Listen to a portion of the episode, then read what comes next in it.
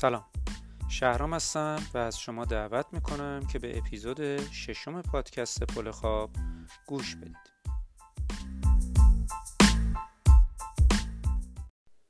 خب امیدوارم که پادکست پل خواب در این روزهای خاص تونسته باشه کمی از فشار روانی که بر روی شما ورزشکاران عزیز هست کاسته باشه. از بازخوردهای خوب شما در اینستاگرام و تماسهایی که با هم داشتیم بسیار متشکرم.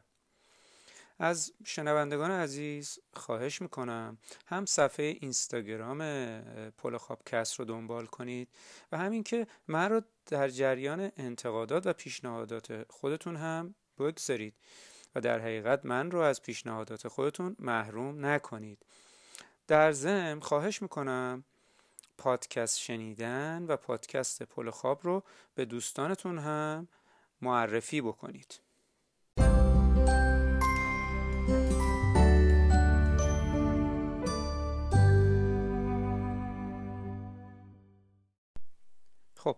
امروز می‌خوام اول یه صفحه اینستاگرام جالب رو شما معرفی بکنم.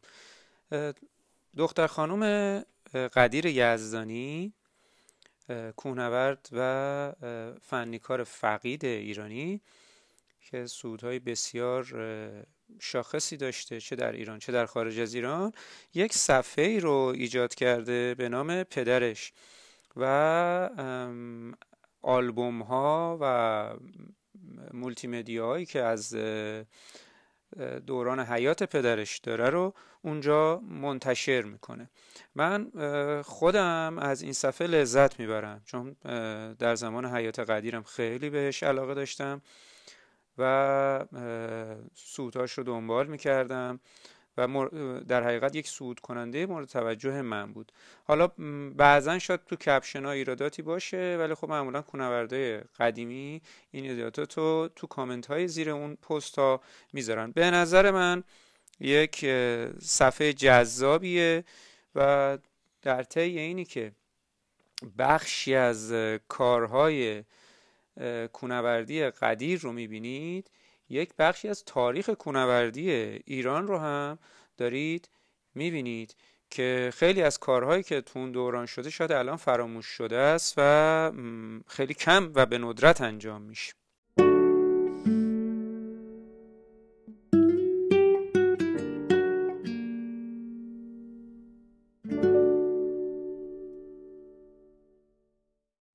خب امروز می‌خوام یک پادکست خوب رو هم به شما معرفی کنم. پادکست استرینکست از اولین پادکست هایی بود که به صورت مرتب گوش کردم و خیلی اینکه جذب دنیای پادکست شدم شاید به علت پادکست استرینکست بود. تا الان مطالب جالب زیادی از این پادکست یاد گرفتم در مورد جنگ های فضایی که بیشتر در مورد تاریخچه ساخت موشک هستش و سفر به فضا.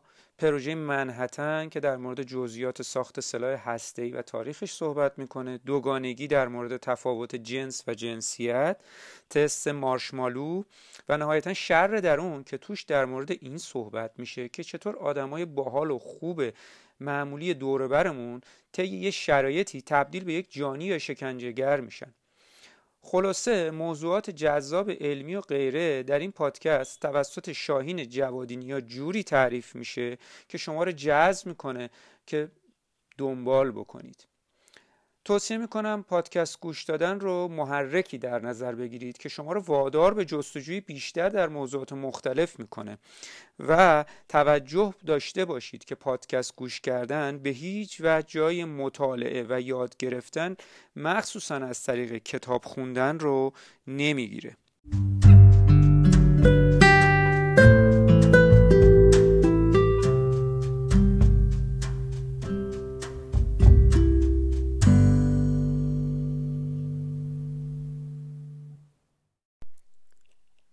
توی اینستاگرام چند تا فیلم دیدم که خطاهای ورزش در خانه رو نشون می‌داد. مثلا ورزشکاری که در خانه تمرین می‌کنه کار دست خودش میده زمین می‌خوره یا با ابزار تصادمی چیزی داره.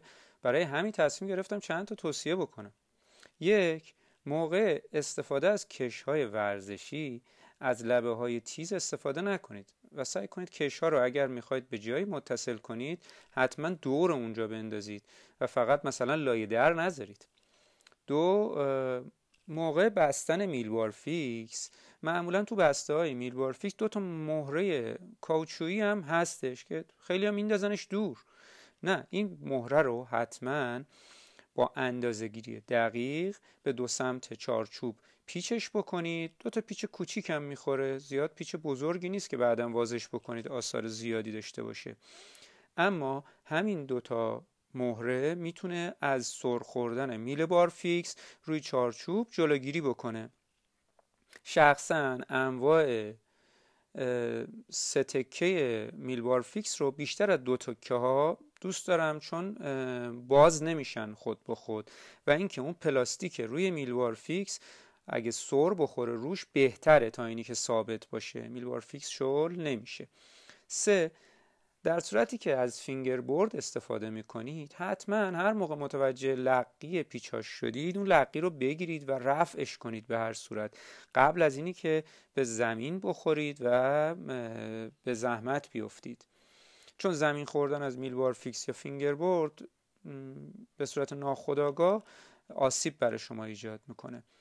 چهارم هم این که موقع کار با وزنه ها پا برهنه نباشید. با دمپایی کار نکنید. حتما یک کتونی تمیز برای استفاده در سالن یا منزل کنار بگذارید که وزنه یا میله اگر روی پاتون افتاد آسیب انگشت پاتون نبینه. پنج موقع ورزش چون بدن شما عرق می‌کنه حتما یک حوله کوچیک داشته باشید. و به زیر انداز اکتفا نکنید و این حوله رو زیر خودتون بذارید تا عرق بدنتون با زمین یا میز بدنسازی که استفاده می‌کنید چه در سالن چه در منزل تماس نداشته باشه. این مورد خیلی مورد بهداشتی مهمیه که معمولا تو بعضی سالن‌های بدنسازی هم نادیده گرفته میشه و باعث بیماری های پوستی یا بدبو شدن محیط میشه.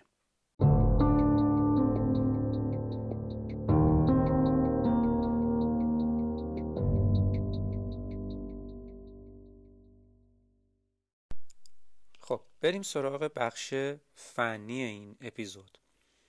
در سه دهه گذشته از زمانی که ابزارهای میانی فنری گشتاوری یا spring loaded camming devices ابداع شدن نگاه برای صعودهای ایمنتر به سمت اونها جلب شد. امروز بریم ببینیم که این ابزار انقلابی از کجا اومد چجوری کار می‌کنه و چجوری در صعودهای مدرن استفاده میشه. بخش زیادی از مطلب امروز از مجله Climbing و نوشته لورا اسنایدر هستش.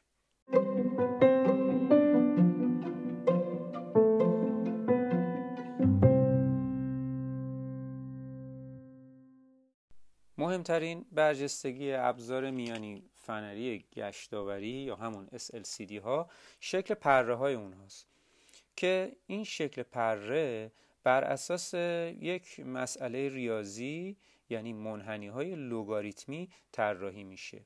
چنین منحنی هایی تو طبیعت در جاهای دیگه هم پیداست و می‌تونیم ببینیمشون. مثلا در صدف های دریایی در میوه کاج گلبرگ گلها حتی در صورت انسان ها حتی در فرم اصلی کهکشان محلی خودمون کهکشان راه شیری.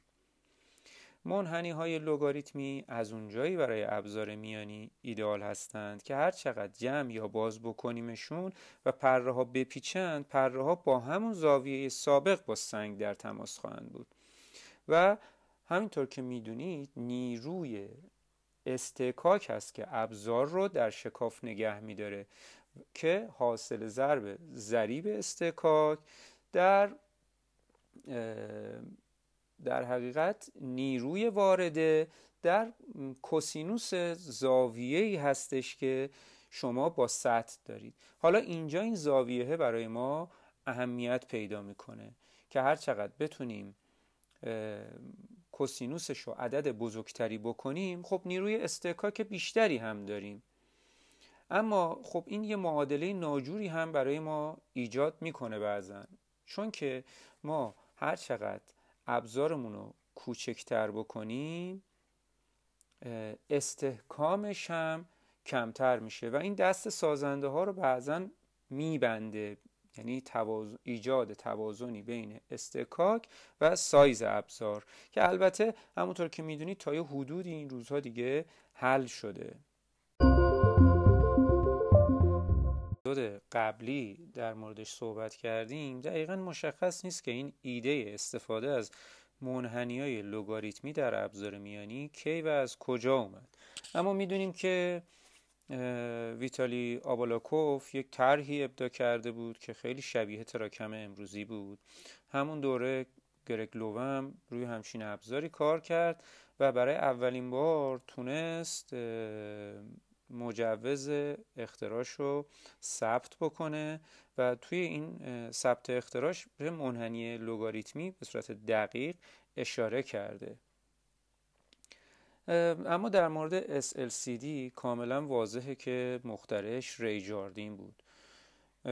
کسی که مفهوم زاویه ثابت رو از خانواده کمها و مخصوصا کم لوه هم الهام گرفته بود. جاردین یک مهندس بود مهندس هوافضا و دو سال قبل از زمانی که لوه تو دهه هفتاد بیاد ابزار جدیدش رو معرفی بکنه داشت با یه همچین ابزاری سر کله می‌زد که اختراعی بکنه یک چیزی برای خودش درست کنه. توی بهار سال 1973 نمونه های اولیه‌ای که بعدها فرند اسمشون رو گذاشت دیگه آماده شده بود که در یه سفر به دره یوسیمیت ازش استفاده بشه. و جاردین ابزارش رو توی یک سری سودای نسبتا جدی می‌خواست امتحان کنه.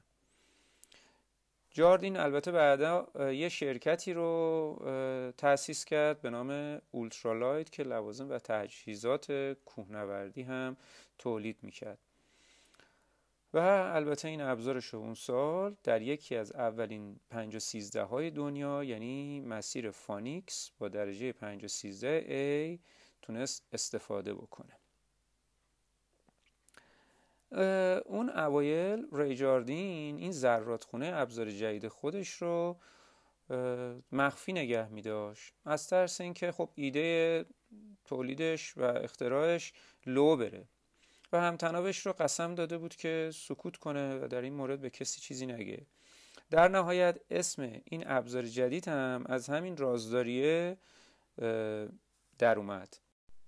یک روز که جاردین داشت آماده می‌شد که صعود بکنه همتنابش کریس واکر خواست بپرسه که تو صعود اون روز از ابزار اون کیسه استفاده می‌کنن یا نه. اما از اونجایی که دورشون سنگ نورده دیگه ای هم بودن واکر یواشکی پرسید که دوستا رو هم همراهت بردی یا نه؟ دوست در انگلیسی چیه؟ فرند. از همین جا این ابزار نامگذاری شد فرند.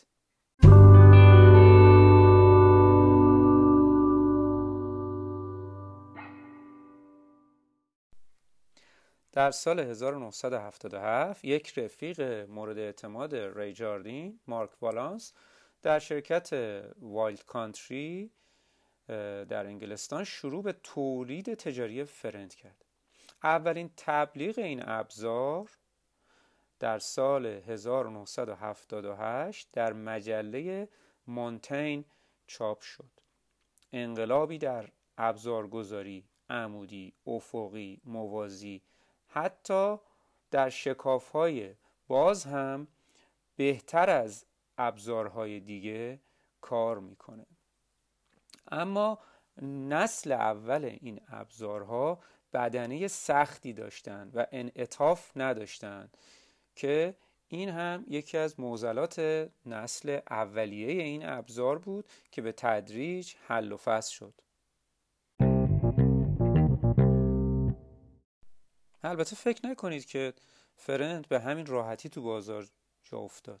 وقتی که Friend وارد بازار شد بعضی از سنگنوردها هشدار دادن که این ابزار سنت شکنیه صعودها رو خیلی ساده می‌کنه.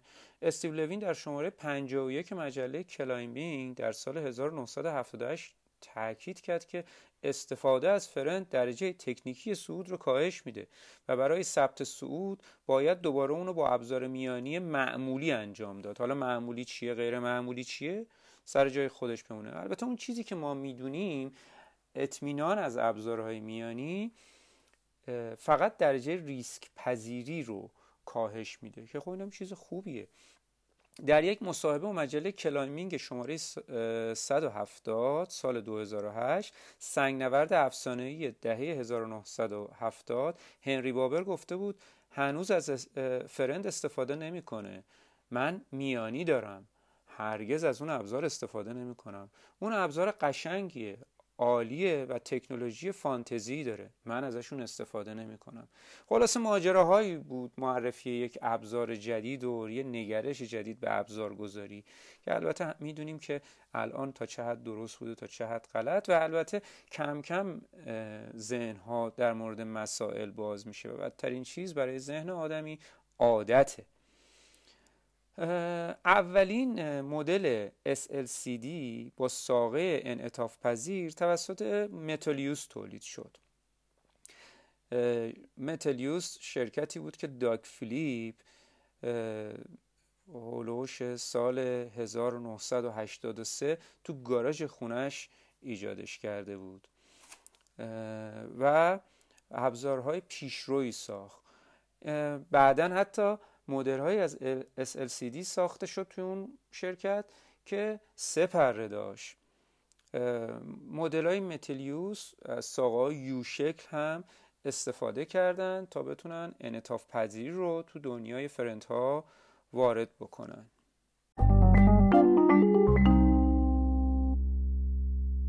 وقتی که بلک دیاموند در سال 1987 ابزار میانی جدید خودش رو با نام کامالوت ارائه کرد. ابعاد جدیدی به SLCD ها اضافه شد. محور دوم طرحی که توسط تونی کریستیانسن ارائه شد و اجازه داد تا سایزهای بزرگتری هم بدون کاهش نیروی نگهدارنده تولید بشه. هنوزم کامالوت ها از بهترین انواع ابزار میانی SLCD هستند. و من شخصا خودم نسبت به سایر ابزارها بیشتر ترجیحش میدم. خیلی نقص کمی داره به صورت گوهی هم عمل می‌کنه و این باعث میشه که اگر هم در شکاف دوید موقع سقوط بر نگرده پره ها که این یه پارامتر بسیار خوبیه.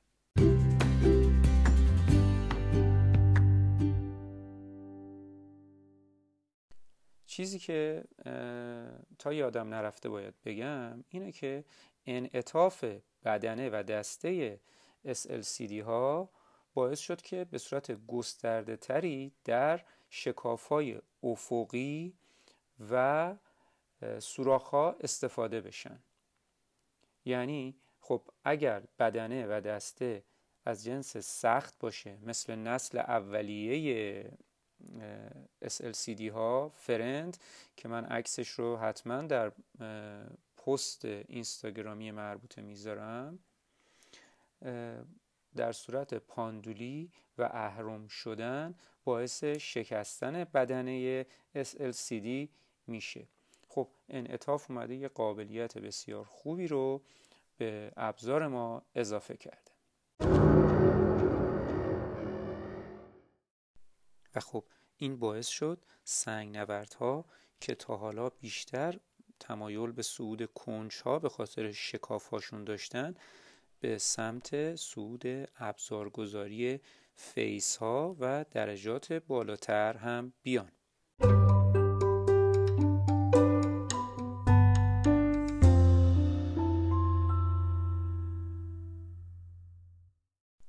تا همین دیروز یعنی الان روز 14 فروردین من دارم پادکست رو ضبط می‌کنم. دیروز 13 فروردین و 13 به در بود. تا همین دیروز بزرگترین سایز SLCD که یه سنگ نورد می‌تونه بخره توسط شرکت Valley Giant در دو سایز VG9 و VG12 اولی 9 اینچ معادل 23 سانت و دومی 12 اینچ معادل 30 سانت ساخته می‌شد.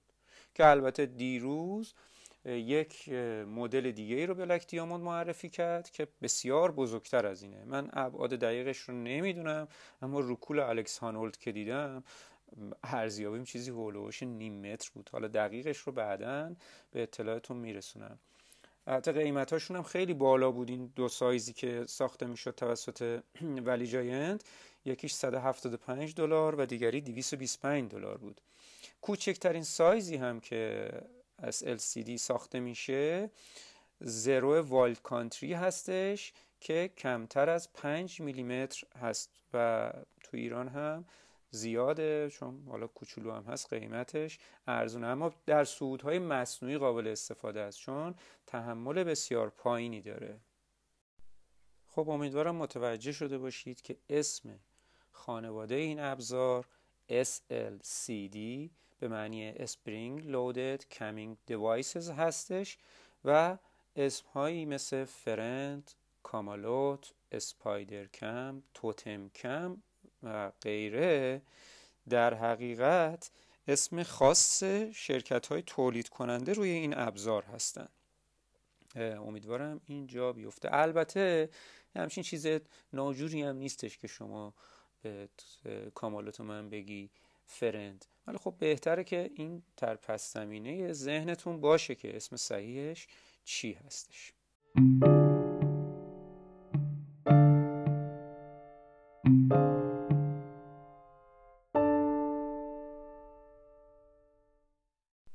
موقع انتخاب یک دسته SLCD برای خرید به این موارد بد نیست توجه داشته باشیم اول از همه که چه ابزارهایی در دسترسمون هستش. دوم تنوع سایز این ابزارها که چه میزان از شکاف های مورد نظر ما یا سوراخ های مورد نظر ما رو می‌تونه پوشش بده. و اینی که هر کدوم سایزها از چه میزان تا چه میزان عملکرد داره. به طور مثال سایز 6 کامالوت بین 13 و 6 تا 19 و 8 همه سانتی متر قابل باز شدن و کار کرده. می‌بینید که این وسعت و دامنه کاربردی بسیار زیادی بهش داده. چیز دیگه ای رو که باید بهش توجه بکنیم تحمل نیروی پاندولی در صعود طبیعیه. همینطور که در ابزارهای گروه قبلی مثل تراکم ها و نات ها هم اشاره کردم شما باید ببینید چه تعدادی از این دستت می‌تونه بالای 7 یا 8 کیلو نیوتن رو تحمل بکنه. چون در غیر این صورت ابزارت فقط برای پروگرس و در صعودهای مصنوعی قابل استفاده است و به صورت جدی در صعودهای طبیعی نمی‌تونید ازش استفاده بکنید. مسئله بعدی رو که بهش نگاه باید بکنید اینی که این ابزار شما قابلیت گوه‌ای داره یا نه. این یه پارامتر مهمیه که تو ابزارها این روزها بهش توجه شده. حتی Wild Country هم اومده نسل جدیدش رو به این سمت برده. قبلا Metolius و Black Diamond به این توجه کرده بودن و الان Wild Country هم بهشون اضافه شده و همینطور DMM. مسئله بعدی شکل دسته و کاربرد راحت اون ابزار نسبت به سعوده یعنی اینی که شما بعضی از این خانواده SLCD ها رو شاید با دستکش نتونی باش راحت کار کنی و این تو صعودهای سرد برای شما مشکلزا خواهد بود. مسئله بعدی که وجود داره قابلیت تعمیر یا تعویز قطعاتشه. مسئله بعدی که باید بهش توجه بکنید حجم ابزاره و اینی که شما بتونید راحت رکش بکنی این پارامتر بسیار مهمیه. حجیم بودن آویزون بودن بزرگ بودن دسته اینا مسائلیه که بعدا در حین صعود روی مخ شما میره. مسئله نهایی که توی ایران حداقل با این نرخ دلار بسیار مهمه قیمت امیدوارم که یه روزی ارزش پول ما جوری بشه که به راحتی بتونیم به موقع بخریم و تعویض کنیم یا بندازیم دور این ابزار رو. چون این ابزار هم مثل همه ابزارهای دیگه عمر مفیدی داره. و البته این نوع ابزارهای اکتیو نگهداری بیشتری لازم دارن و حتما باید شما نحوه تمیز کردنشون رو از افراد حرفه‌ای تر و یا روی کاتالوگاشون یاد بگیرید.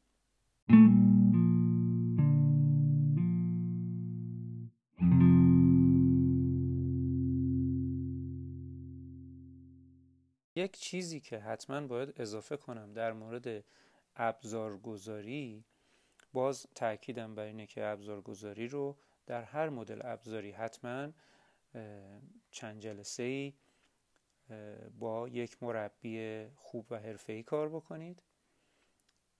دوما اینکه بیشتر تاکیدتون رو بذارید روی ابزارهایی که دم دستتون هست و رو ابزارهایی که می‌تونید بخرید و داشته باشید بیشتر تمرکز بکنید.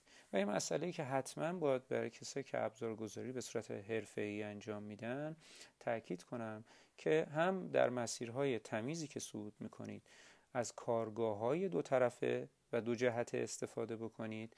همینی که میانی اولتون رو اگر می‌تونید دو جهته کار بذارید که باعث میشه میانی اول بعد میانی دوم و بعد میانی سومتون حین صعود یا پاندولی در بیاد. و یهویی در هنگام پاندولی نگاه می‌کنید می‌بینید که فقط روی میانی آخر و یکی مونده با آخر نشستید که اینجا حوادث بعدی رو ممکنه ایجاد بکنه که ما هم به چشم خودمون دوربرمون دیدیم.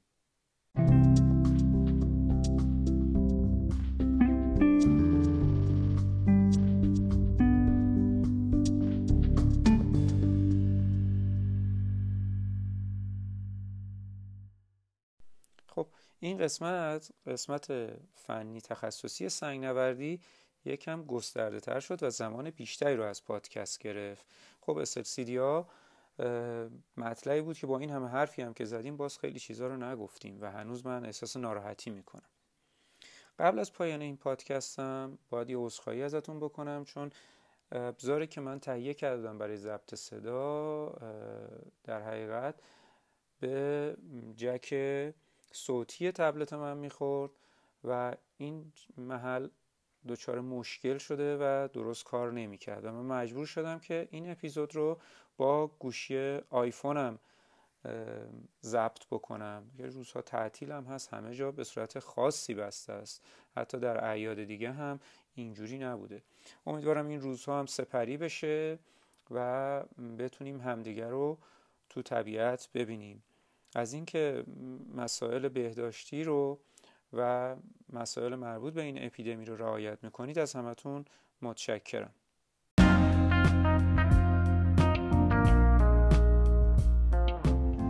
از اینکه به من گوش کردین تشکر می‌کنم. تا بعد خدا نگهدار. مراقب خودتون و خوبیاتون باشید.